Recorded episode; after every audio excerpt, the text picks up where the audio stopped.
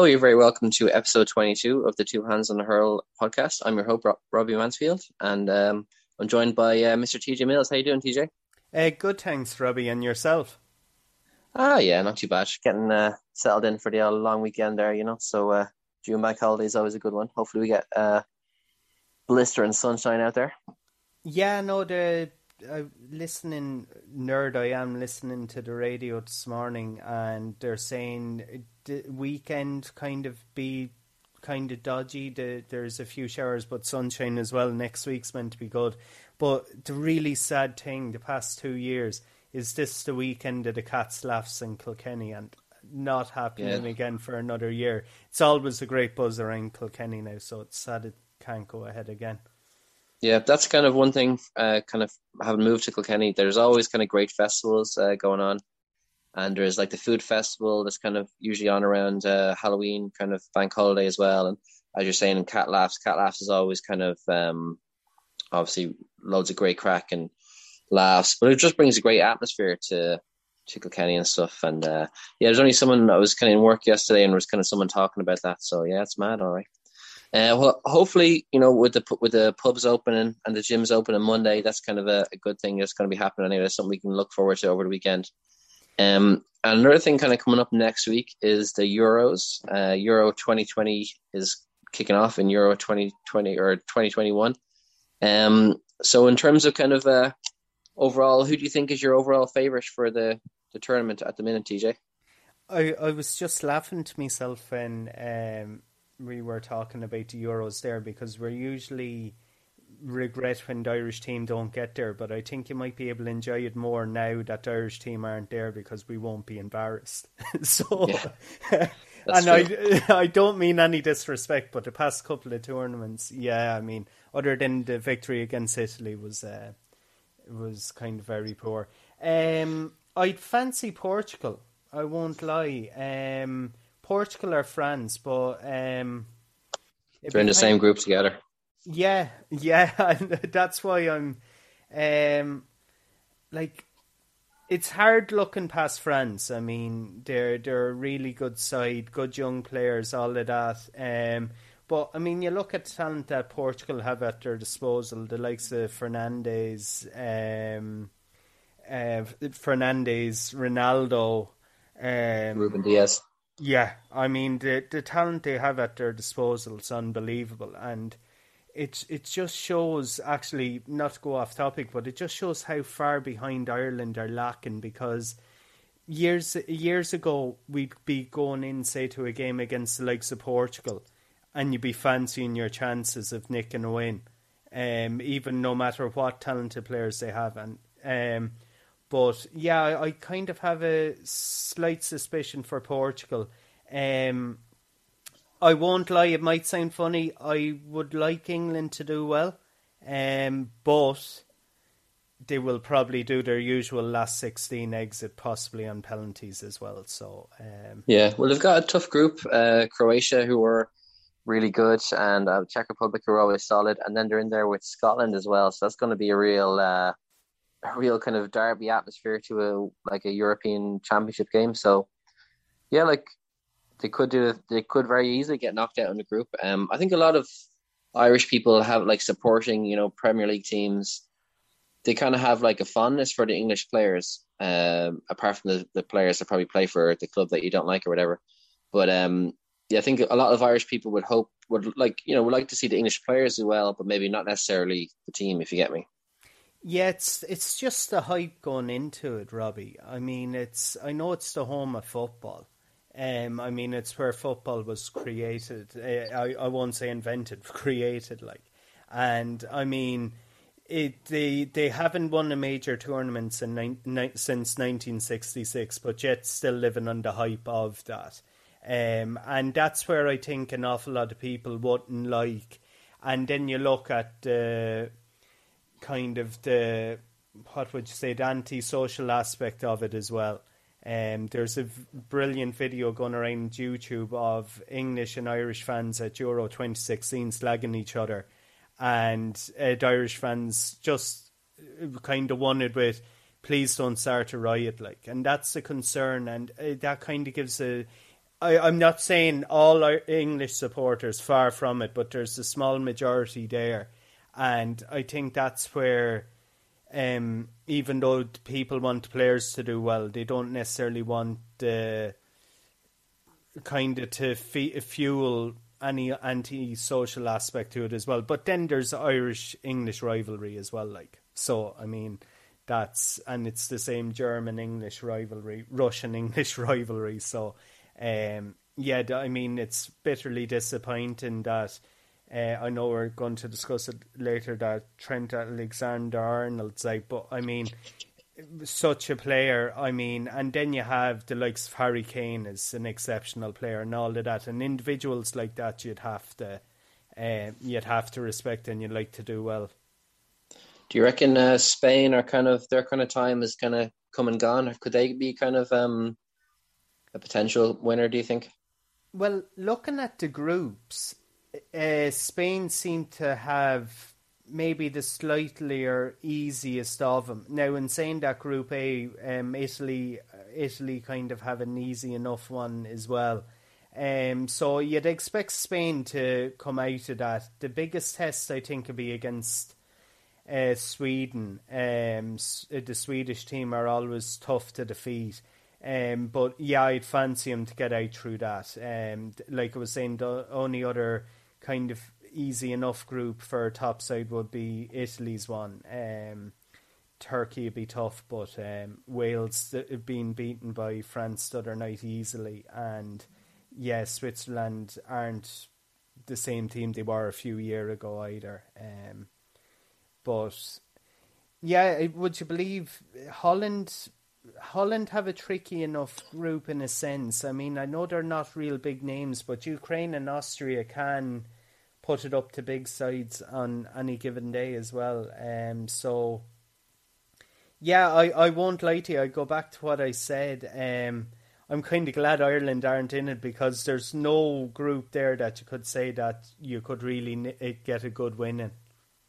No, well, I think we'd be definitely the um, if we whatever group we would be in, people would be happy to be in our group. To be honest, and uh, yeah. Speaking yeah. of speaking of the Irish soccer team, uh, Stephen Kenny finally got his first win uh, last night against Andorra, uh, four one. Um, they went one 0 down though. I'd say it was kind of um, they kind of got that sinking feeling. Maybe when they went one 0 down, they were kind of thinking, "Ah, here, here we go again."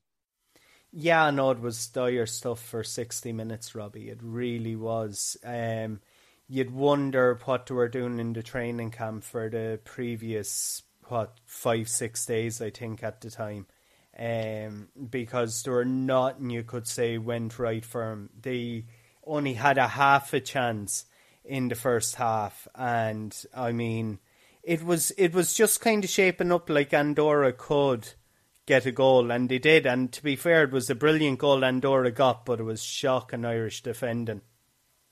And when the goal went in, I thought to myself straight away, well, Stephen Kenny's going to get his P forty, sorry, P forty five in the morning, and yeah, fair play to Troy Parrott. I mean, he really showed leadership for a nineteen year old.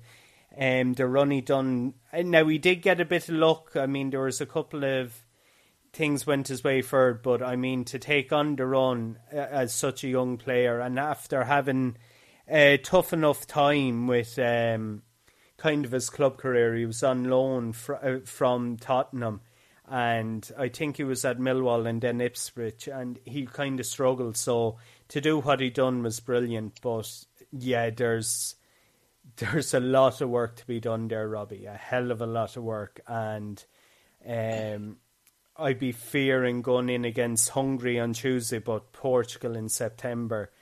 Uh, that's one that should be if you could give a walkover, you nearly would. Like at yeah, the moment, just yeah. Well, you know, the only kind of bright spark for Stephen Kenny maybe is, um, you know, maybe Portugal go f- far into the Euros and have a bit of a hangover, and you know, maybe they get caught. You know, maybe we can nick a draw or something. But um, hopefully, I think I think Stephen Kenny.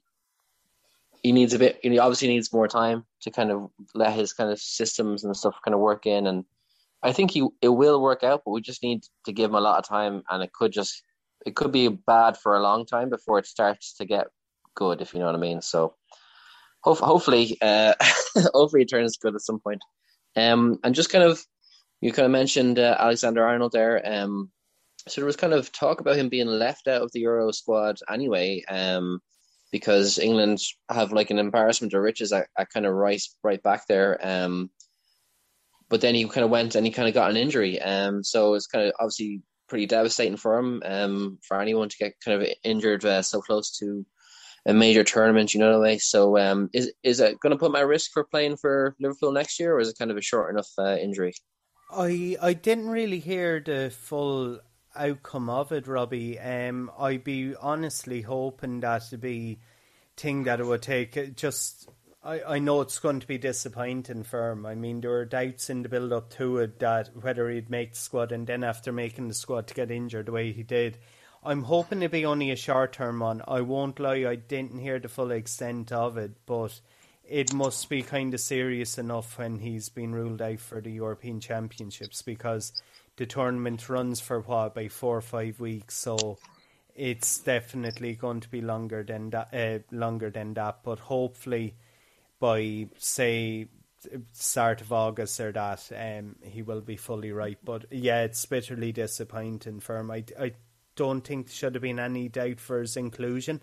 Uh, I'd be biased in saying that, but yeah, you'd have to be bitterly disappointed for the chap. Yeah, it just says a kind of thigh injury, so yeah, you'd imagine it's kind of going to be fairly short term. And yeah, as you're saying, like he kind of brings so much um, to the Liverpool team. I know they didn't have the best seasons last year, um, but like he, you know, he's taking free kicks, he's taking corners, and he's kind of he can ping the ball, you know, from one side of the field to the other, and he's kind of solid enough uh, in defence normally as well. So uh, I think it would have been madness to kind of leave him out of the squad. Like I don't like Trippier and uh, Reece James are really good players. Um, you could argue maybe more solid defensively and stuff like that. You know, Trippier can kind of take free kicks as well, but uh, for me, he's kind of the one of the best right backs in the world. So it would have been madness to leave him leave him home. Yeah, I know definitely. One one surprise actually, and not to drag on with it, is uh, Bamford being left out. I mean, I, I he's the second top scorer in the Premiership. It's sorry, second top scorer for an Englishman in the Premiership this year. Yeah, and he was talking playing for Ireland out. potentially. Yeah, I, I, was reading about that and I was kind of getting excited when I saw the headlines and then I read into it more and I said, here, there's no chance that he's. I mean, he'd be an absolute brilliant target for him.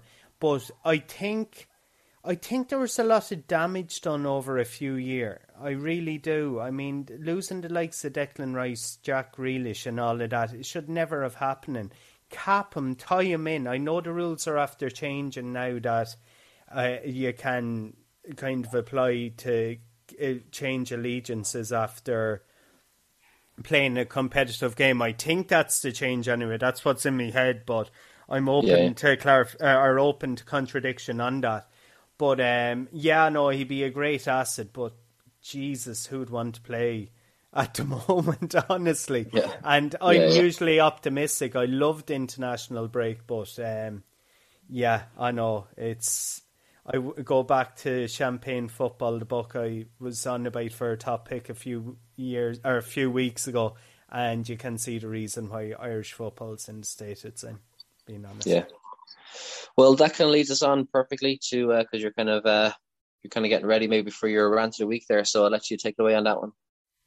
Yeah, no, I won't lie to you, and I, I don't like moaning or anything, but um, the my rant this week would be actually maybe a slight continuation of the rant last week. It's the just the giving out that's been done by public health experts and people in power about uh, people congregating outside. Um, there, there seem to be no understanding that people are after being locked up for the vast majority of the past two years. So you're talking about what seventeen months, nearly continuous, being locked up. Now mm. that's okay for people out in the countryside. That you can go out for a walk, you can. Um, yeah, people have back gardens and everything like that. You can speak to a neighbour over the hedge, but there seemed to be no understanding that an awful lot of the people that would have been congregating around Dublin last week and other places around may not have back gardens, may not have uh, facilities to be able to go out, and this kind of the demonization of uh, people going out and doing what the government were kind of telling them to do. Uh, if you're going to meet people, meet outside. Now, they closed down areas. They didn't put any facilities in place. I mean, you go down. Uh, another thing was they were given out about rubbish being left behind and all of that. I, I don't condone that one bit at all. I think people, if there are bins provided, people should pick up and put, put them away. But name one Sunday morning that a street wasn't left even in a half of the state it was in without half of the crowds being congregated on it. I mean, it, it just seemed to be kind of nitpicking, and instead of bringing young people along with them, they just seem to continuously demonise them. And the one thing with pub- public health experts and the likes of NPHET, they're there as advisors. There's not poli- they're not politicians. They're not legislators. They should not kind of speak down to people. They're public servants. They're there to serve the public and they're there to advise the government.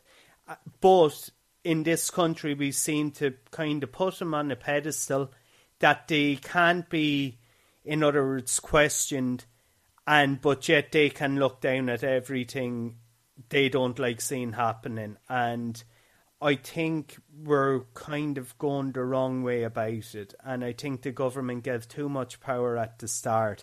I know they're doing a really good job. They're after, and they have a really tough job to do, but they're given too much power at the start. They're given a profile that shouldn't have been there. They should have been experts in the background, and that's my rant this week. Yeah, I think I would agree there. And the kind of uh, the government have as well have extended their like emergency powers for another five months, which kind of yeah, it doesn't really seem to make a whole lot of sense. Kind of seems how we're kind of coming out of everything, and you'd imagine there would be no real need to extend it out to November, but um, unless they're kind of concerned about maybe uh, something happening in the future. But yeah, in terms of what you're kind of talking about, yeah, I think it kind of like people going out, and that's what people they've been kind of locked up for a long time, and you know people go you know go a bit mad in terms of uh, congregating anyway when there's kind of a bit of sunshine because you don't normally get a whole lot in this country as well so um yeah i think when like you know there i think it was like a tweet from tony Holohan like that sort of stuff you know ha- it has an effect on people and can also kind of you know turn people off you know the messaging that's kind of out there as well. People can be like oh you know screw this you know this is what you know we kind of did everything we were meant to do for so long and then we're when we're out doing what we're meant to be doing we're being criticized for it you know? So it's like a no-win situation for people and uh yeah probably the biggest kind of uh problem from last weekend i would say would be the litter everywhere um oh yeah but you're saying there's no there's no there's no bins and all that sort of stuff but as well if you go down like you know high street or you go down any sort of you know major set town or city in the country uh, after like a Friday, a normal Friday, Saturday, Sunday night. You know, there's litter everywhere. Like you know, drunk people are not the most uh, socially conscious. You know the way, so you're going to get like people just throwing stuff everywhere. Like anyway, even if there's bins, you know. But uh, yeah, I think it's a, it's a solid rant there, TJ. Um, yeah, I know. I I could add to it, but no, I think the listeners no. are after dealing with enough. Cool. So we're going to just go on to the uh, Camogie quarterfinals. Um, so in terms of the fixtures there, Kilkenny, slow them for me there. Kilkenny are playing Limerick, and then Tipperary are playing Offaly. Which one of those do you think is the the game of the weekend? Um, it's a tough one. I won't lie to you. Um, like obviously, Kilkenny would be me heart and everything, and being involved in the players a lot and everything. But if for closeness and that, I think Tipperary and Offaly. Um, I, I think Kilkenny will defeat Limerick with a bit spare. I know there's a good lot of work after being done in Limerick, new management gone in. They looked impressive against Galway last weekend. I watched the game now, it was being streamed online, and yeah, they, they really put it up to Galway for long stages, but um, you look at what Kilkenny done to Offaly last weekend, and you just have to fear. I mean, in saying the performance Limerick put in last weekend, Galway still ran out easy enough winners on the score, kind of on the scoreboard, and an awful lot of the hard work that's done by a team that's trying to develop and that is usually punished on the scoreboard, but it isn't a real fair reflection of the commitment and effort they put in. So yeah, Tipperary and Offaly um, taking place in Callan in Kilkenny as well. It's great that the game is uh, being played in Callan because it's it's a fantastic fantastic facilities available there. Um, a tight pitch. Um, Offaly disappointed, like I was saying, had a good win against Dublin and uh, would have been bitterly disappointed with their performance against Kilkenny last weekend. I mean, they just really, just really didn't show any of the form um, that they they did against Dublin in the previous round. Tipperary, I, I would have really fancied Tipperary to be a team to challenge for.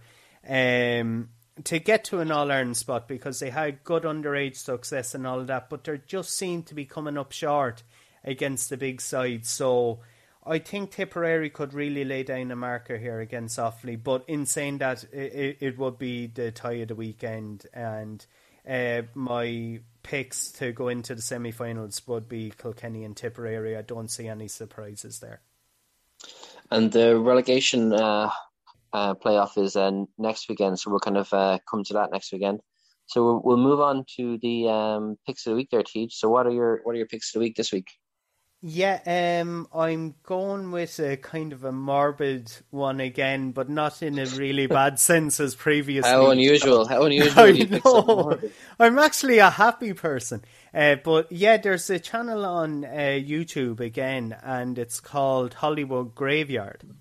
Now it's it's really interesting, and now it's kind of funny, it, even though it's kind of a morbid theme it's kind of upbeat. It's on about cele- it's uh, celebrity graves, in other words, and it goes down through a, a, brief history of who they were and what they done, and kind of have a picture of their grave. And um, yeah, I know if you have any interest in that at all, um, it'd be really worth checking out. I I won't lie to you, I love it, and um, it's it's kind of it's good in the sense because it isn't all A-list celebrities. It's kind of people that would have been involved in the background with films or bands or anything like that, animation, um, and it kind of it's good in the sense because it just shows no matter how high up you are or famous you are, everyone just goes the one way. But um, yeah, no, it's it's really interesting now. So um, it'd be worth checking out.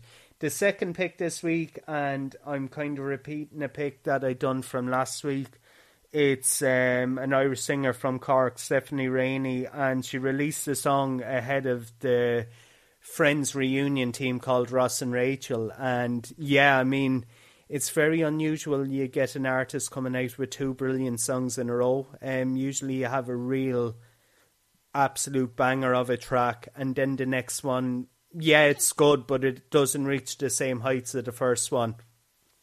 But the song from Stephanie Rainey, Ross and Rachel, is really good, and yeah, she's definitely an artist to keep a lookout for. She's around um, for a few year now, but I really think she could be heading the direction of the kind of the Dermot Kennedy and all of that, and um, I know she's playing regional gigs towards the end of the year, and I'll definitely try and get to him because I think she's a great talent.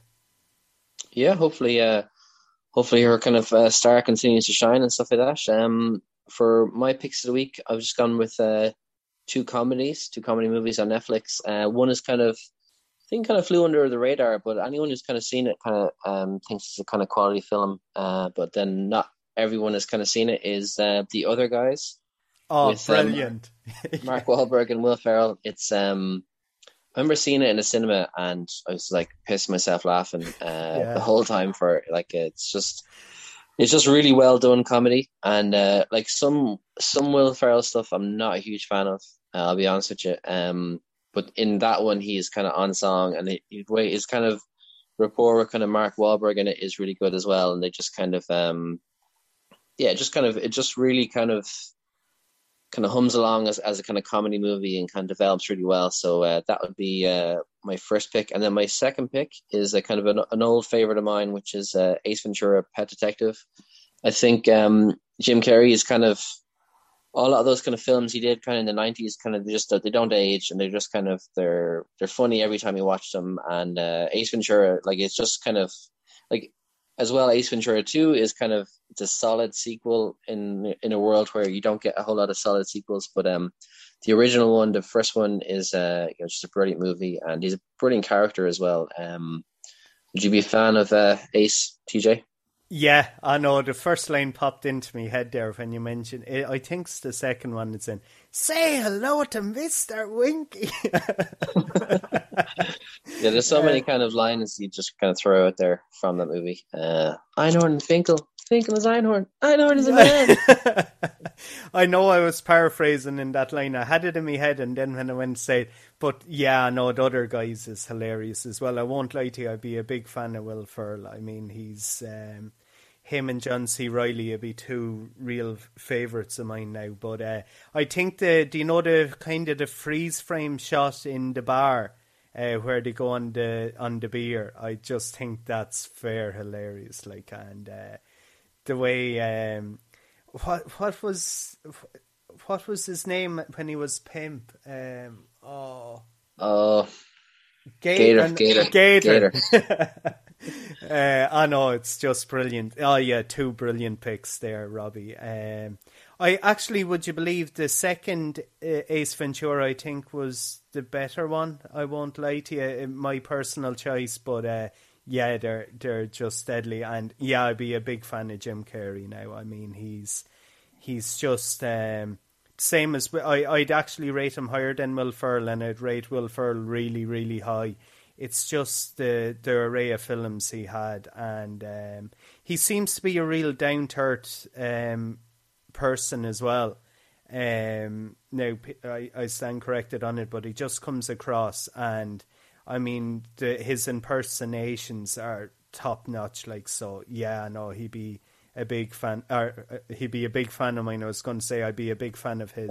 I'm sure he's a big fan of yours. he's a big fan of your work. I, I, he can kind yeah. of do like the serious kind of stuff as well, though. I think he's he's kind of done kind of uh, some films. I just can't remember them off the top of my head, but they're kind of it's not comedy movies, if you get me. Um, yeah. Where he's kind of done more kind of serious kind of roles and stuff like that. Um, I think like that's a kind of sign of a really good actor as well. And often a lot of kind of comedy actors, they they can turn out to be um, really good kind of serious actors. I suppose he did like a, the Man on the Moon movie, um, which is about Andy Kaufman, and he kind of yeah he was kind of playing like a kind of a funny guy sort of character, but kind of you know there was lots of kind of stuff kind of uh, going on. And then there's another film. It's called Eternal Sunshine of the Spotless Mind, Mind, which is kind of a really just kind of um, almost kind of cinematic kind of masterpiece sort of a movie. And uh, yeah, I'd recommend anyone to kind of check that one out as well.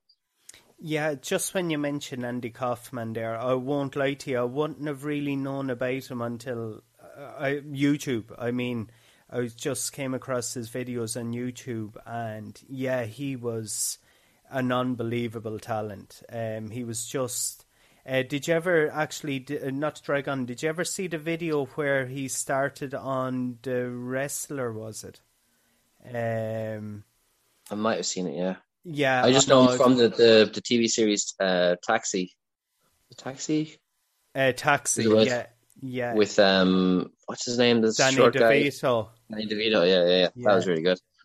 Yeah, I know. It's actually um, I just watched a documentary on it after about he started this fight and it was live on air and um, the the wrestler I can't think of his name struck him anyway but it was only years yeah. after it emerged that that was all made up. Like Andy Kaufman actually saved the the career in a sense, and uh, yeah, no, Jim Carrey would be the closest. I think um, he he kind of runs along the style of Andy Kaufman, so Man and the Moon would have been a perfect. I hope I got that right. Man and Moon would have been the perfect role for him. Yeah. Cool. So we're gonna bounce back uh, from our picks of the week to more uh, action at home, kind of GAA action. So uh, it's kind of the second last round of um, hurling, kind of hurling league league fixture fixture. So things are kind of uh, starting to tighten up, and the kind of table starting to take shape. Um, I suppose you have to probably for yourself, TJ, the game of the weekend, uh, one that's close to your heart, uh, Laois and uh, Kilkenny. You've got kind of roots in both counties. Who are you gonna Who are you gonna be cheering for? Uh, I'm very sorry to my Laois relations, but um, it was always Laois football, Kilkenny hurling. I've Kilkenny born, so Kilkenny hurling all the way. Uh, yeah. all all seriousness, um, yeah, I just the form Kilkenny were in last week. Just to caveat the victory over Wexford, Wexford had the cases within the camp. You don't know the preparation were there, but still, I really love the style of Kilkenny this year. Now, people could say if they listened to earlier versions of the podcast that I'm a hypocrite in saying this, uh, because I was questioning was it the right time for Brian Cody to stay on or should he go? But I think the way now I'm not going to jinx it, but I think the style that Kilkenny are deploying this year is really, really good. They're moving away from the long direct ball all the time to short direct passing, pot passes, to run off the shoulder, all of that. So going to that game with the form are in at the moment, and I have great respect for Cheddar Plunkett uh, what he'd done in his previous time with Laois and was involved with James Stephens as well and done really, really well with James Stephens. But I think this is a game Laois could really do without, being honest. Um, their target will be Antrim to try and get a result there to try and maintain their division status, even though it looks really unlikely now uh, that they will avoid the relegation final. But um, yeah, I, I think Kilkenny will. I think Kilkenny will win this one at their ease enough. Um, and I would like to see Brian Cody resting a couple of players. I'd like to see him resting like TJ Reid, like he done against um, Antrim, uh, just to give the likes of Alan Murphy and that just a bit more time and exposure on frees and all of that. But um, yeah, I, I really see Laois struggling in this one, and uh, I'd fear it could be it could be a bad scoreline now.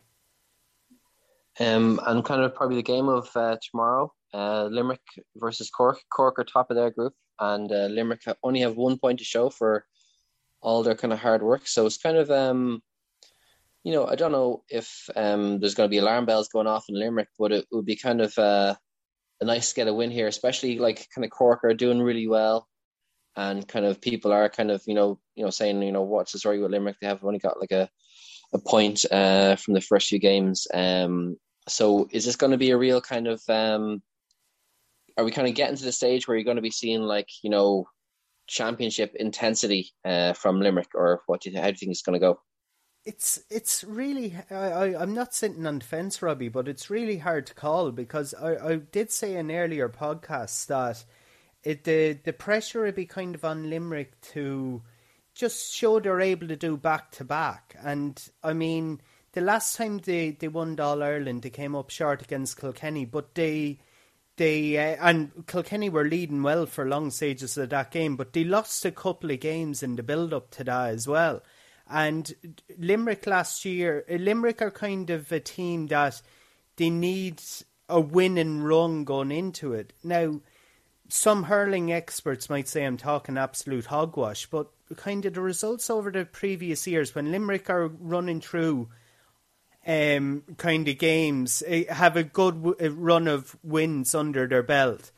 They they seem to take real great confidence from that, and you might say, well, that's obvious. But if you're looking at a top Kilkenny when they're on at their real peak, they might lose a nog game in the league, but you'd have no concern come the championship. And the real concern here with Limerick is they they, really want to do back to back, but they're kind of in a really poor run of form. And when it's such a short, condensed season as well, um, it's be very hard to kind of flick a switch because you'd often say you don't want to peak too soon. You set a target for a place to peak, but you might not always peak that time, or you might peak too soon, and then you try and tone off a team, and then to get them back up to the peak level again is really hard to do. So it's it's kind of a caveat in a sense to Cork performances as well, because Cork are a team that always had great talent, um, and they they just didn't express it, and now this year they're expressing it, but you're wondering are they showing it too early? Um, so this is a real game that you really kind of I'd have to sit on the fence with because on the runner results you'd have to fancy Cork, but if Limerick are to show their teeth and show here we're not gone away, we we're missing a few players and we're kind of just using the league to try out a few new things. Well, this is a game you would expect Limerick kind of to show their teeth and say, here, we're still serious opposition here. So it's kind of the game against the champions and the ones that are predicting as future champions. So yeah, it's really mouth-watering game and it's in Limerick as well. Plus, it's kind of a curtain raiser to their championship meeting as well. So um, yeah, it'd be a brilliant game to look forward to. Just a quick question on Limerick, just before we move on. They're only Westmeath and Laois have scored less than them. Yeah. Is it a, is it a case that um, they're kind of their attack isn't kind of you know hitting the heights, or are teams kind of figuring them out? Do you think, or or do you think well, it's just what do you think it is? Well, at the start, um, John Kiely would have saying that his team would have been targeted for kind of over, over physicality and going edging over kind of breaking the rules in a sense and that we're being punished. I think it's a bit more than that. I think teams are figuring them out. I mean, Limerick are an exceptional side and I'm not dismissing them one bit and I was delighted when they won All Irelands because when you're after going so long without winning, I mean, it was 1973 up to 2018 um, so it's phenomenal that they've done two in three years. But they they are missing players. I, I admit that. But even last year they weren't really scoring goals. Um, two year ago when Kilkenny defeated them, yeah, they got the goals. They came back into the game, came up short against Pint, and there were a query should they again in the sixty five to draw it. That, but I mean, last year they won their games by just scoring points and um, they were probably scoring thirty points a game, though. Exactly, exactly, and I mean, to be honest, to be really su- successful on a continuous basis, you're able. You need to mix it up. You be need to be able to do the Kilkenny Tipperary Cork style that you're able to get in for two or three goals, and um, I, I genuinely don't know because I mean, knowing the talent that Limerick have there at their disposal and what they can do on any given day, I genuinely don't know what what's happening with them because if they lose to Cork, they're in a relegation battle. I mean, they're they're uh, sorry, not really in a relegation battle. Westmeath will be in the relegation, but I mean, they'd be only one point ahead of Westmeath, like the All Ireland champions only after yeah. getting one point after four games. That's if Cork beat them. So they really. They still have to be... play Westmeath, do they? Um, I think they I, do because they've yeah. only got a point. So I think they've. Yeah, they've sorry, they do. Yeah, yeah, and uh, with the form. Like Westmeath put it up to Waterford, but you saw what Cork done to him. So it's really, it's really yeah. kind of a disadvantage. But going back to your question, I, I, I genuinely don't know, Robbie. If it was, say, like the Tipperary, Galway, Kilkenny, you'd say fair enough, they're trying out new things and all of that. Now, I know Galway only won All Ireland, but they are there on a consistent basis, kind of way. Um, Limerick, even though they're after winning two out of three, they did kind of they did have bad runs of form over the years. They were very unlucky at times, very, very unlucky. But um, if it was John Kiely, would I be worrying? No, genuinely not. And will they be there thereabouts come the end of the year? They most certainly will. But um, will they win All Ireland on the form they're in with such a short space? It's hard to call. I mean, it's really hard to call. And their game in the championship, I, I almost certain is against Cork. I think that will be a real, a real telling point of it because you can say the league's the league, champions championship. But if Limerick go in the back door, you don't know who they face. Being honest, so uh, yeah. Just a quick word on the other the game of probably Sunday's uh, game of the day is uh, Galway and Waterford. So they're kind of they're level on four points uh, with Tipperary. So that kind of group is kind of finally kind of poised in terms of you know, and then maybe if Cork lose, one of those one of those teams is going to be looking to jump ahead of uh, Cork, I suppose, in the table, um, and make it to the potential kind of league final. It's a top team from each group play each other. Um, so how do you see that one going? Galway versus Waterford. Um, it's another game hard to call, Robbie, because if you asked me before Waterford played Limerick, I would have said Galway straight away. I mean, Galway, or sorry, Waterford weren't really showing a great run of form. Cork beat them easily below in Páirc Uí Chaoimh. Um, they only beat Westmeath by three points in Cusack Park. So heading into that Limerick game, you'd be saying, okay, here Waterford aren't reaching the same heights as last year. Now, this is caveated as well because going back to the previous point, how good are Limerick at the moment? Are Limerick really, are Limerick in a slump? Are they just kind of developing? Are are Limerick still a good side, but as you asked, are teams kind of catching up on them? They're they're able to uh, relinquish what Limerick had over teams. Um, going going on the run of form, I'd have to say Galway, but I think Liam Cahill would be really happy after that win over Limerick. So I wouldn't be surprised if Waterford defeat Galway, but uh, my head is saying Galway to win that one. Cool, fair enough. Um, so we're going to um, move on to our next topic. Uh, so there's one I kind of threw in the group there uh, during the week, which was um, It's in Virginia in the US. They're incentivizing people to get the COVID 19 vaccine by uh, giving them guns. They give them uh, guns for getting vaccines. Uh, do you think this is kind of um, something they could roll out here? I love to know who came up with the idea. Genuinely. I mean, every, at least once every month, or maybe a bit more, you're hearing about mass shootings over in America. And I mean, they have a real, real issue with gun laws. And I think the NRA have way too much influence over uh, politicians, both in the House of Representatives and the Congress and all of that. And even the Republicans with Trump there, he didn't really want to deal with it. So whoever came up with this idea, my God, go home, you're drunk, like, and because um, it's it's like giving a free or giving a free keg to an alcoholic. Being honest, it's there's going to maybe not a, be a good outcome out of it. Um. So yeah, no way. Can, I, can I, I just kind of debate you on the gun thing for uh, a bit? Because of course, yeah.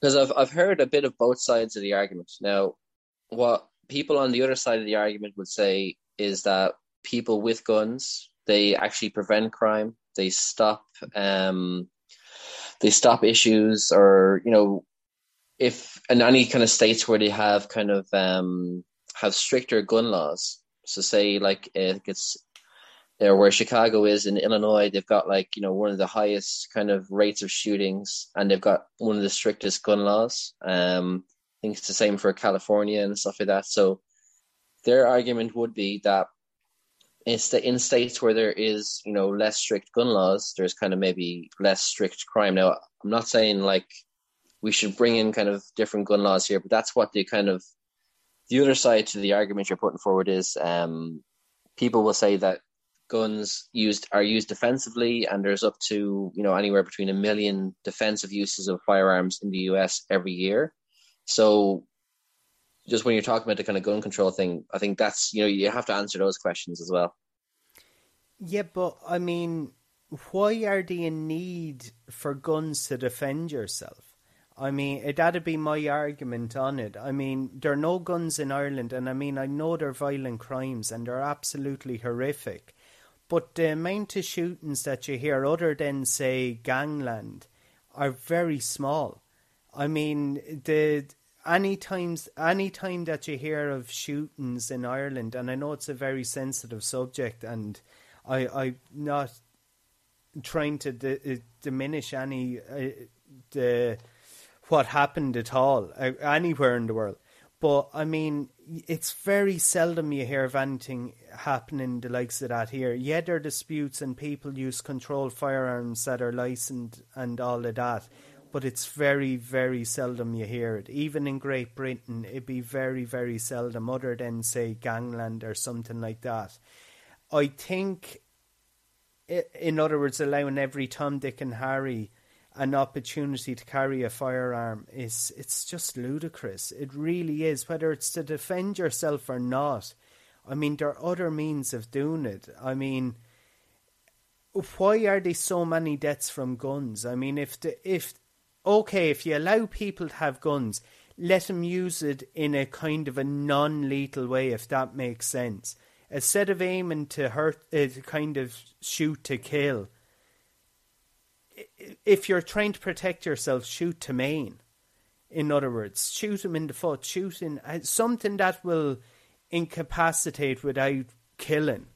But all you seem to hear is killings. And I mean, even in a controlled environment with the police, how many shootings are you after hearing have taken place? And these are people that are receiving intense training to carry firearms. And I mean, to allow the ordinary person to go in, they may have no bad backgrounds or anything, say background checks come back clear and they can go in purchase a firearm without any training is absolutely ludicrous. Like, before you can even get a provisional license here to hop on a motorbike or a car or get into a car, you need to do a theory test and you need to do lessons and all of that. But to hand someone a gun and say, "Here, go off and use it because we trust you, your background's clean," is it's ludicrous. Like absolutely yes, ludicrous. No, I I accept that point. Like it's kind of um, obviously like I would agree with you. There should be some sort of like uh, a training, you know, sort of um, structure and stuff like that. Uh, like like if anyone kind of obviously you're like a gun is a lethal weapon, and you know to use it is you know to use it wrongly is um, you know is like a tragedy because you're going to end up hurting or killing somebody. Um, yeah, so definitely like like I'm not disagreeing with what you're saying. I'm just kind of I'm just putting forward the arguments from the other side. Oh, no, definitely. Oh, no, definitely. And yeah, no, you're dead right. And um, I mean, they are they are better non-lethal force, but I mean, things will never change um, in the United States, and that's unfortunate thing. You will hear of other mass shootings, and that's that's just part for the course, unfortunately. But um, going back to your original question, to incentivize people with the opportunity of getting guns uh, to get the coronavirus vaccine, I think it shows. I don't know because you look at uptake here. I know there are going to be hesitancy and all of that, but I think it should be a kind of a, a duty for someone to do it, not only for their own protection, but to protect others and um, to have to incentivize people it it's kind of just shows that the people that avail of it can be kind of very shallow, being honest. And I have no issue fa- facing criticism for saying that, but they should be able to just do their duty and do it. Being honest.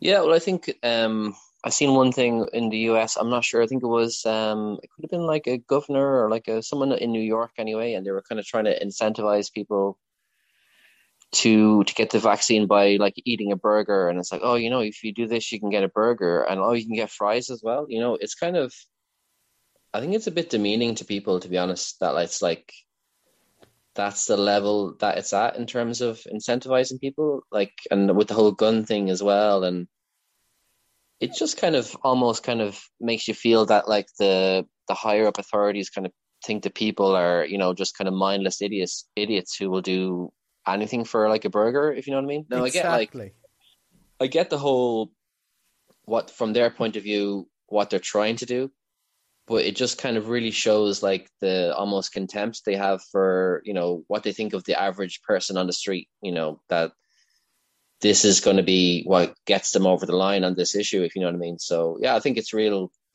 it's really you know just highlights you know what people what the you know people in power uh, think of the average joe like myself and yourself tj Oh, definitely. And not to change topic, but one of the points I would have added to the rant earlier on, and it, it kind of goes back exactly what you said there, is the, in other words, the the people in power, the likes of NPHET and people like that, not trusting the people. I mean, the one of the rapid jokes that could help people go back to concerts and crowds at matches and all of that is rapid antigen testing and listening to different experts and even the government here in Ireland and NPHET got a report from a professor I think I forget his first name I think it's Craig Ferguson but his surname's definitely Ferguson and said that these could be a real asset and not only should be used in a medical environment, they should be the individual themselves should use it, and it will aid with the prevention of transmission and being able to reopen society and all of that. But every time you listen to health experts in Ireland, they're saying, no, you cannot trust them. They're saying they're 97% effective, but no, we can't trust you to do it because you're only an ordinary Joe soap. And going back to your point, one of the biggest things that's after coming out of this pandemic is people in power actually looking down at ordinary people. And one thing that emerged out of this, the same as emerged during the the financial crash, what by ten over ten year ago, is people aren't stupid. People are able to. People knew about vulture fund and bond holders and everything like that as much as not not it, they wouldn't be as qualified as the experts, but they did have a fair knowledge. And yeah, I'd agree. One of the things that could come out of it is people in power could be punished because they're they're looked down on by people in power. Our ordinary people are being looked down on by people in power. Yeah, I think I uh, definitely agree with you. Could get a shock uh, next time we go to the, the polls or whatever. Uh, so we're going to kind of lighten the mood a little bit. We're going to go to our, our bad bad dad jokes or maybe just bad jokes of the week. Yeah, I know. Uh, would you believe I'm kind of glad to go into that because it sounded like it was on Vincent Browne about ten year ago there. So no, no. actually, actually, like I know what it was, but like I really, I was I kind of was watched a lot of. I think Vincent Browne kind of made the kind of topics and all that sort of stuff quite good. So yeah. I think we need another Vincent Browne there. I think we'd all be kind of become banking experts or or whatever the the topic of the day would be if he was on. It'd be worth kind of staying up late for. I don't know if there's many on TV now worth staying up for. Uh, anyway, so we'll move on to our jokes of the week there. So, uh, do you want to rock us off with your first joke there? Yeah. Uh, what? Why? Or sorry, what did the coffee report to the police? Don't know. A mugging. nice. I like it. Scraping the barrel some... here. I've got some your your mama jokes. Uh, I don't mean this personally about your your mama, TJ, but uh, you better not. I'm sure she's a lovely woman. Uh, so your mom is so fat when she falls out the bed, she falls out both sides. There you go. Oh, that's stung. Uh, what did? Sorry, Rob. No, go on. Oh no! Um, actually, what you were saying would be probably funnier than the one I have here. Reading it back, it's not great. Uh, what did the fish say when it hit the wall? Don't know. Damn. Damn. I think your ones are kind of good. They have a kind of like a subtleness to them. They kind of don't see them coming.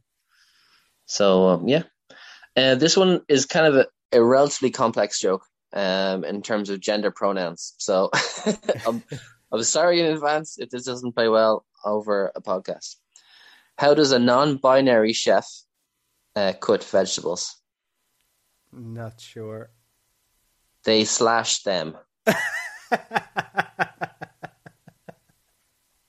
so, uh, yeah, there you go. I don't mean that in an offensive way. It's just I think it's you know. Anyway. All complaints, on. all complaints can be addressed to Robbie Mansfield, side of the road, County Kilkenny. Um, we'll give out your number for all all, um, all complaints. I wasn't going to give out your address, so that's. Uh, um, but uh, sorry, if you see a crime at the Apple Store, what does it make you? Oh, I don't know. An eyewitness.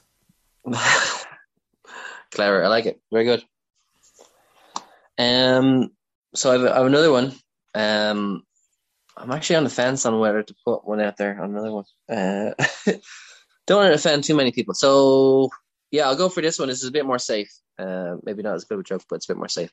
Okay, knock knock. Who's there? Daisy. Daisy who? They see me rolling. They hate it. I thought you meant me uh, dog there for a second. Have a dog called Daisy, but I know oh, I like that. Wow. Yeah, yeah. I know that's funny actually. she was named out of she was named out of do you know you're one out of keeping up appearances? oh yeah, yeah, yeah, yeah. So but uh, yeah, I know that was funny, Rob. That's brilliant. My my mom loved that show, Keeping Up with Appearances. Just sure yeah. shout out to my mom. Hello, Mrs. Mansfield. Yeah. yeah, she like it used to be kind of a thing, you know, if you if you were watching something else and that was on TV, she would hunt you out of the TV room to watch it.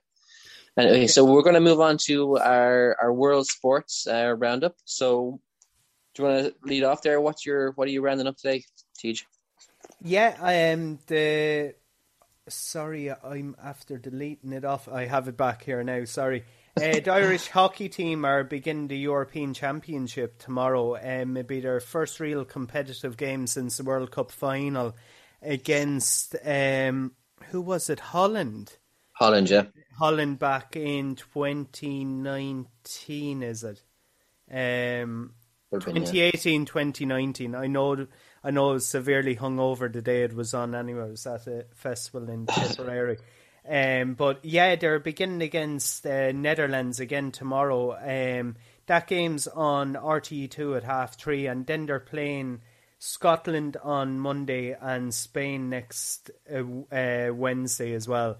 So um, yeah, I know it's great preparation for them in the build up to the Olympics as well, and I really, from the time I was on radio, I really developed uh, an interest in hockey. I used to link in with the local hockey club so it's great to see the Irish team doing so well and follows on from their great uh, few games, even though they were non kind of ranking games against England. It, I mean, they showed impressive form where they drew the series. So um, yeah, no, I wish the team the best of luck there. Yeah, uh, best luck to them. Hopefully, they can uh, do as proud as they always have done. Um, so just on my roundup, I'm going to talk a little bit about um, Mayweather versus Jake Paul, which is on Sunday night. Um, so Jake Paul is a YouTuber, uh, and he's going against uh, the 50 and 0 Floyd Mayweather. Um, and obviously, I think Paul has only he's only had one fight and he's lost it. So uh, I know he's a good bit taller than Mayweather, and I think he probably has a bit of a weight advantage. Um, and it, like they're kind of saying like it's going to be easy money for Mayweather. Uh, do you think you know it's beyond the realm of possibility that uh, Jake Paul catches him with uh, a punch and knocks him out? Um, it, he has a brother as well, does he, Robbie? Sorry, not diverting from the question. He yeah, or maybe he's Jake. Maybe Jake Paul is a brother. I'm not sure. I, I, anyway. Yeah, I know. I I know there are two brothers there, and I know well, Jake Paul won, I think, an MMA one. Um, oh, Logan Paul, Logan Paul. Sorry, uh, I apologize. I know you're grand. Fans everywhere.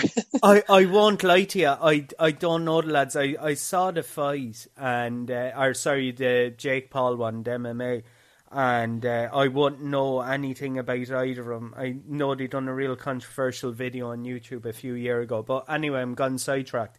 Um, I don't know because I mean when you're coming up against a boxer like uh, Floyd Mayweather, fifteen and zero. Oh, I mean it is 15 like... Sorry. 50 and 0, not 15. oh, 50 15? and 0. Sorry. sorry. Oh, no, sorry. Oh, no, my fault. 50 and 0. I mean, it's a different scenario than coming up against someone that would have been kind of uh, an average enough. Now, one thing I would say, uh, going back to the Jake Paul battle the time, um, or was it, it was either a boxing or an MMA. I think it was boxing. Now, just correct myself. Sorry, but um, they really put in the training. I mean, fair play to them. They re- now whether Logan Paul does the same thing now, but I mean, they really bulked up. That you could see they really put in the effort in the build up to it. But no, I can't see him beating Floyd Mayweather. I honestly can't. Um, I wouldn't be a real big boxing expert. I won't lie. I enjoy watching Irish boxers, but um, I, I, I just I think he could come up short with. I think Floyd Mayweather could win that at his ease. Being honest. Do you think it kind of you know brings kind of boxing into you know, is it kind of like is it on Floyd Mayweather? Is he kind of bringing kind of boxing into this realm of the kind of farcical almost but kind of agreeing to this fight? Yeah, yeah. I mean, the first thing came to my mind is to remember the Rocky film where he fought um, Hulk Hogan. Now I know yeah, it's a film, but I mean, it just showed, and yeah, I mean, it's it just shows that it's kind of gone beyond sport now. I mean, in the morning if I could get licensed and all of that, and if you had a professional boxer that was kind of stupid enough to agree, for me stepping into the ring for 10 seconds, you could make enough of money to feed your, or to look after your family for the next century nearly. And that's, that's the way it's gone. Um, like Logan Paul has he's building his reputation. He already has this uh, unbelievable reputation going by what I hear on YouTube and the followers he has and all of that. So I mean, by him doing this fight, he's excelling his profile even more, and he's making an absolute colossal amount of money. So for someone that's after coming building their career up from the start, I mean, fifty and all, oh, um, had to most likely probably struggle when he was starting off. Um, to do the likes of this, yeah, I know. I I just don't agree with it. I mean, it's different doing exhibition or something if you're doing it for charity or something like that. Uh, now, if they are doing it for the likes of that, fair enough, credit to them. But this is only publicity and it's just make money. Simple as that.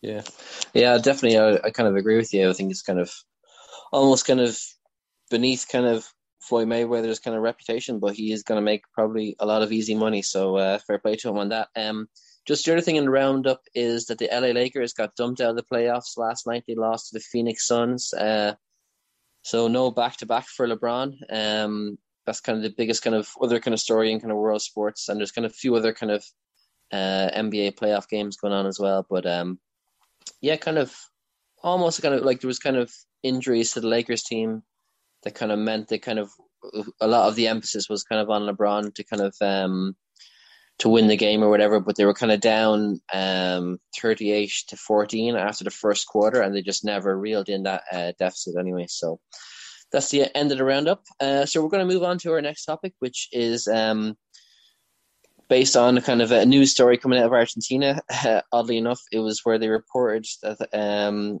the 16th century playwright William Shakespeare had died um, five months after getting the COVID 19 vaccine. Now, I don't know my math, but I don't think, uh, I think William Shakespeare has been dead a long time, TJ. So uh, it just brings up the, the topic of uh, doing your research before you do something or making sure you're kind of, you know, what you're at before you kind of, you know, put pen to paper or maybe you go out on a little mission for yourself. So, um, is there times you think you should you should have done your research? Yeah, no, definitely. I mean, that I never had anything as colossal as that. I mean, to be honest, it's kind of funny because they were actually a Bill Shakespeare died, and he was the first man to get the vaccine. But uh, yeah, no, you definitely definitely have to do your research. Yeah, the first one comes to mind. Maybe it wouldn't be on the same line, lines as that, but I was doing a radio show a few years ago, and um, Ireland were playing South Africa, and I can't think of the name of the player. I genuinely can't uh, for the life of me. I, I know, I don't think it was Stander. It was some other name. It was an Irish player, and then there was a South African player with the same surname Stress was it or Richardt Richardt Strauss or? Um, I won't lie, Robbie. I can't. It could be Stress. I genuinely can't think of it. I really can't. Um, and I know I should, but I wouldn't even know the name to look or look up. Um, but um, yeah, I know I made an absolute arse of myself. And there was a young lad used to do the show with me. He was, I think, about I say about 14, 15 at the time. Um, he started off on the show with me when he was 12. Fair play to me. Brilliant career. Shout out to Jamie there. And Liam Kelly O'Rourke as well. Uh, Jamie Malone, Liam Kelly O'Rourke. Great future ahead in broadcasting. But um, yeah, to be absolutely corrected and absolutely burned was just just showed you have to do your research. Like really do. Um, yeah there would have been other things, yeah. If you're chatting up someone, you'd you'd kind of let on you were into something that you wouldn't have an absolute clue about. Yeah, and I got caught out a few times with um, that, but uh, yeah. Other than that, there'd be no major ones like announcing someone was dead for uh, four hundred years or more. Anyway. Yeah, yeah. well, I was going to take a little bit of a different slant on it in terms of. Uh, I think it's important if you're kind of going out on a night out uh, in a new town or a new new new sort of uh, scenario that you just kind of do your research ahead of time. You know what you know what are the kind of places that are kind of you know bad news to kind of head head into. Now we won't name names of places, but I'm sure we could all name some name a place in our local um, local town or local few towns that you just you know once you say you ended up there on a night out, uh, that kind of you know tells everyone like how how good you were, I suppose uh, yeah, so to kind of doing your research, you know, what are the good takeaways to go to, you know, obviously important research how to get home and stuff like that and where to stay and all that sort of stuff. But uh, yeah, definitely if you're going out on a session, you know, you're not going to be uh, you're not going to be of sound sound mind. Uh, so having as much kind of planned ahead of time so you can kind of save save your drunk self from making a, a total show of yourself, I think is a good idea. Yeah, I know one that just popped into my head there, and actually the way you were doing it was better than mine. Actually, so fair play. Um, is you know if you meet someone for say you're chatting to someone and um, say you meet someone on Tinder or um, oh, what's other yoke Bumble or something like that, you'd kind of maybe do a slight bit of research, not being a stalker or anything, but you'd search and see if they're on Facebook or anything like that, just to uh, make sure you're not getting catfished. Exactly, exactly. make sure they're a real person. Uh, but yeah, what you were saying there, I know it's. I mean, the one thing is, and I remember being on a stag a few years ago, and I, I won't mention who or where it was because I know they listen to the podcast. But um, it was kind of a package that was done and ended up in a nightclub the first night and oh my god it was uh, yeah it was i say it was as lively as a nightclub was last night in the middle of dublin yeah um, yeah so yeah definitely if someone's doing a stag party or anything or a hen party i think that'd be the vital especially as you're saying when you're going to a new area make sure that usually when you're dealing with say the likes of a package or all of that, they have a deal done with that company, so it doesn't matter. And uh, possibly the least popular place is the cheaper it is for the company that's or whoever's organising. So yeah. yeah, I'd agree. Definitely do your research with the likes of that. Um, that actually kind of brings up something I knew of a guy who was going on a stag in Kilkenny, and uh, he not from Kilkenny, and um, he said he was going he was going out to eat somewhere in Kilkenny. I was like, oh, you know, there's loads of really great places to eat in Kilkenny, and then he was kind of saying, oh, yeah, we're going for steak in insert this place. Now I'm not going to name names, but uh, I'm just going to say this is probably the last place. I don't even know they did food, so I think he kind of felt rough the whole. Uh, the whole next day anyway. So uh, I don't know, it could have been down to the food to be honest with you. But um, yeah, definitely get a local opinion on, on the food, especially on, on stag. Definitely, definitely, and especially with staycations now as well. Definitely, definitely do your research. Um, Hundred um, percent. Um, so just with the kind of um for the high ball, we're going to move on to that one, okay? The high ball. Woo! So um, what I was kind of thinking about with was um with kind of stadiums kind of opening up in terms of like for GAA games, you're going to be allowing like 100 spectators and that sort of thing. It just got me thinking, where where in the world or what sort of stadium uh, would you love to go to? Like in your, you know, say if you could be there tomorrow at like a really really important game, um, what would be your what would be your topic on that? I'm going to actually have to Google this one. I know where the stadium is. Um, it's hosting the Super Bowl next year, but um, it's in Los Angeles and oh, SoFi, yeah, that looks SoFi. Stadium. Sorry, yeah. yeah. Um, I just saw the video on YouTube of it, and oh my god, it's unbelievable. The just yeah, the real, uh, technology uh... in it is outstanding. Like, um, you you could imagine going to an All Ireland hurling final there. It's just Croke Park's amazing. I won't lie to you, and I was lucky to play a match up there, but being dressing rooms with teams and all of that, and um, even the what would you say the chills you get going in under the uh, the inside the players or under the stands and all of that to get into the dressing rooms. But that SoFi Stadium over in LA, oh my god! Um, I just could imagine what that'd be like, full house, and um, to be a player playing there, but to be a supporter. I mean, it's just it's just unbelievable. Like, so th- yeah, that'd be definitely the place now. If anyone wants to sponsor me a ticket for the Super Bowl next year, I'd gratefully accept it. Yeah, I'm sure there'd be like uh, like gold dust for that anyway. But yeah, it's an impressive stadium. Uh, as the the LA Rams. I think the Chargers play there as well. So um, yeah, yeah, it's kind of it's a like real kind of uh, next level or kind of cutting edge kind of stadium. Um, so what I'm going to go for is the the Maracanã in uh, in Rio. Um, I just love to go to like you know like a Brazil, you know maybe Brazil versus Argentina or something game there. I just think it's kind of like um, deadly. a real kind of um, amphitheater of you know for soccer or you know I know we are kind of saying about England being like the home of football and all that, but realistically, probably like Brazil is you know the heart and soul of um, world football. You know, it's kind of so many great players and the way they play the game and stuff like that, and you just be real kind of you know literal uh, kind of carnival kind of atmos- atmosphere or carnival uh, atmosphere. So uh, yeah, I'd, I'd, go for the the Maracanã. I know that sounds deadly now, and especially a kind of a local rivalry like that would be. Um, actually, just when you mentioned that one stadium, I was lucky to be in years ago on a school tour. Um, the Nou Camp in Barcelona. It's oh, just, awesome. It's just unbelievable. Well, maybe when you were younger, do you know the way when you're, I would have been what 17, 18, not that awful young, but do you remember mm. when you were young, when you see things, they'd actually seem bigger than they actually were? I mean, yeah, yeah. this was twice the size of Croke Park.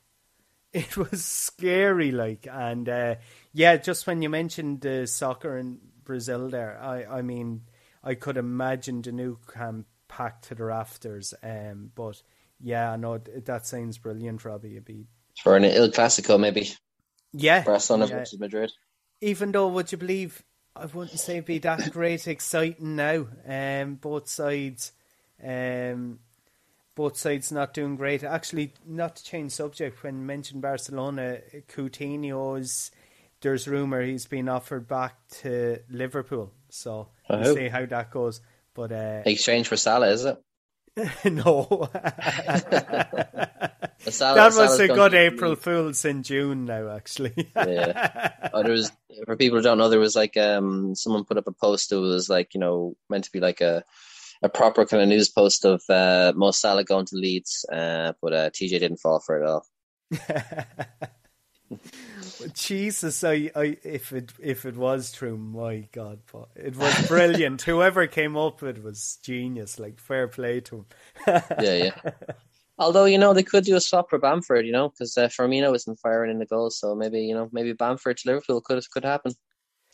Um, I know. I would you believe if they could, which it won't happen, unfortunately, but if they could get the likes, if they did get Coutinho back, the, like the rumor was going around was that Barcelona were offering him back because Barcelona still owed money on him from the original deal when he left back.